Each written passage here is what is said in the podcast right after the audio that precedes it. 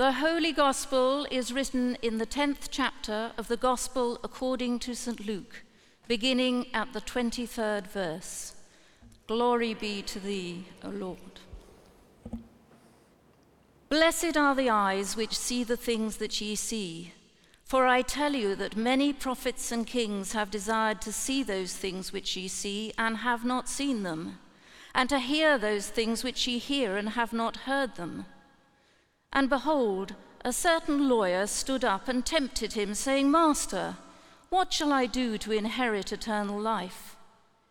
He said unto him, What is written in the law? How readest thou? And he answering said, Thou shalt love the Lord thy God with all thy heart, and with all thy soul, and with all thy strength, and with all thy mind, and thy neighbor as thyself. And he said unto him, Thou hast answered right. This do, and thou shalt live. But he, willing to justify himself, said unto Jesus, And who is my neighbor? And Jesus answering said, A certain man went down from Jerusalem to Jericho, and fell among thieves, which stripped him of his raiment, and wounded him, and departed, leaving him half dead. And by chance there came down a certain priest that way, and when he saw him, he passed by on the other side. And likewise a Levite, when he was at the place, came and looked on him, and passed by on the other side. But a certain Samaritan, as he journeyed, came where he was. And when he saw him, he had compassion on him, and went to him and bound up his wounds, pouring in oil and wine, and set him on his own beast and brought him to an inn and took care of him. And on the morrow, when he departed, he took out two pence and gave them to the host, and said unto him, Take care of him, and whatsoever thou spendest more, when I come again, I will repay thee. Which now of these three, thinkest thou, was neighbor unto him that fell among the thieves?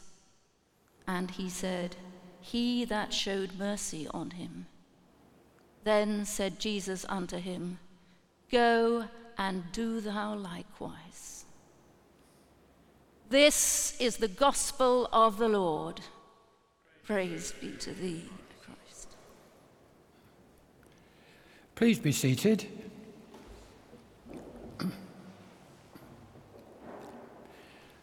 Many years ago, on a thought for the day, the topic was the finger of God and the way in which the scriptures give a different emphasis.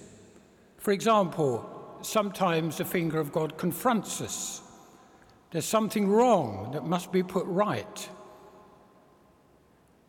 And sometimes we're found guilty and have shortcomings. I know I'm very keen on cricket, and sometimes when I was given out LBW, I would appeal but the final word was with the umpire, and this was it you're out. And you've fallen short of the standards that we need.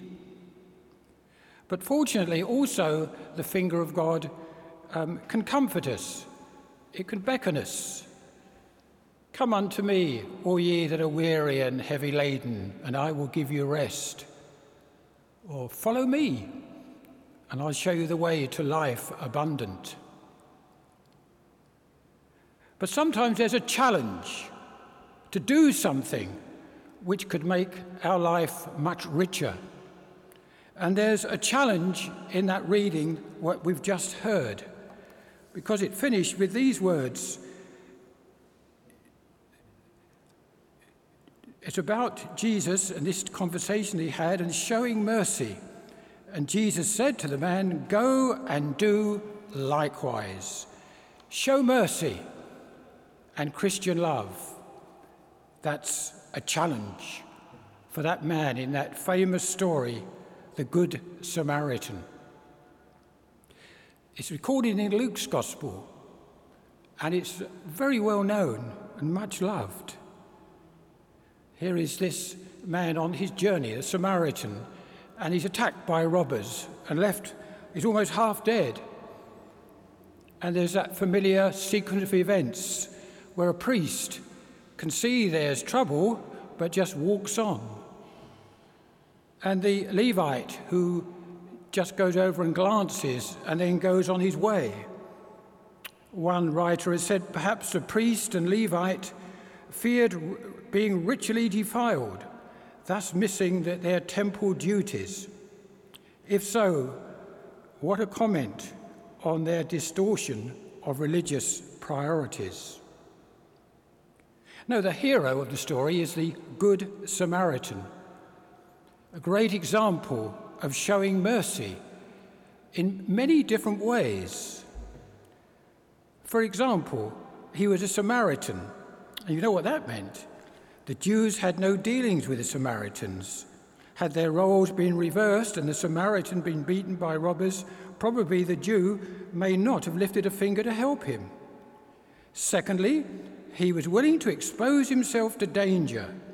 No one, least of all a foreigner, took the pleasure trip down the brigand infested Jericho road.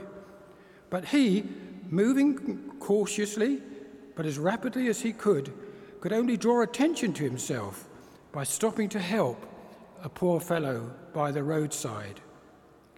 Third, he rendered a personal service. Doubtless he could have rushed to the city and notified some relief agency. Instead, he dirtied his own hands, dressed the man's wounds, cleansed and soothed them with wine and oil, and lifted him up onto his own donkey. Fourthly, he gave generously of his time. He took the Jew not ahead, but back to the inn, got him safely lodged, and delayed his own journey almost 24 hours to remain overnight and attend personally to the man's needs.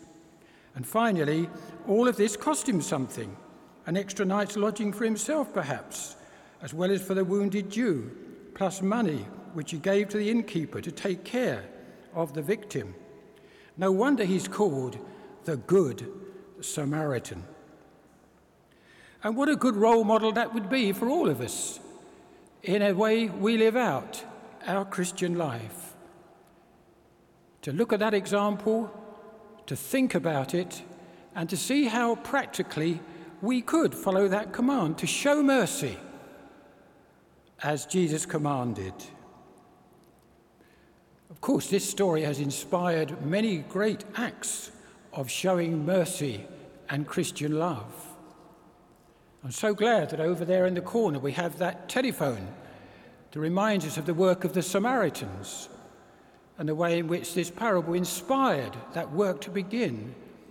And just think of the countless people who've been blessed by mercy via these Samaritans and their wonderful work over so many years. Or think, for example, of someone like Mother Teresa who I know is going to um, be remembered very much this weekend. And what a great life she lived. If anyone can be a role model for showing mercy, that wonderful lady must count very much. But these are great people. What about ordinary Christians such as us? How can we show mercy in a practical way? Well, it looked to me as though the Good Samaritan did at least care about the person he saw who needed help. You know, the phrase we often hear these days I couldn't care less. But this Samaritan couldn't have cared more. And this quality of caring is absolutely fundamental if we are to be enthused by showing mercy to those in need. And also, the Good Samaritan not only cared, but he dared. He was prepared to go out of his comfort zone in order to help someone in need.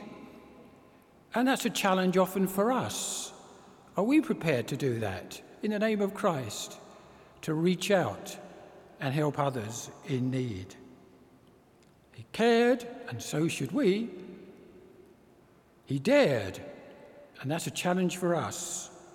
And he shared. He shared of his money to help that poor man in need. And how much we can show mercy sometimes financially by giving to those who will use the money well to show mercy and love to others. It's a great challenge, but when it's carried out, it's very rewarding, not only for the person we're helping, but for ourselves in our own Christian growth. One writer has said this it was unlikely that Jesus was suggesting that Samaritan was better or any more godly than the Jews. Rather, that neighborliness is not defined by race or even religion, but by loving action. Loving action. That's a challenge for all of us, day by day. So, how do we renew our commitment to showing mercy?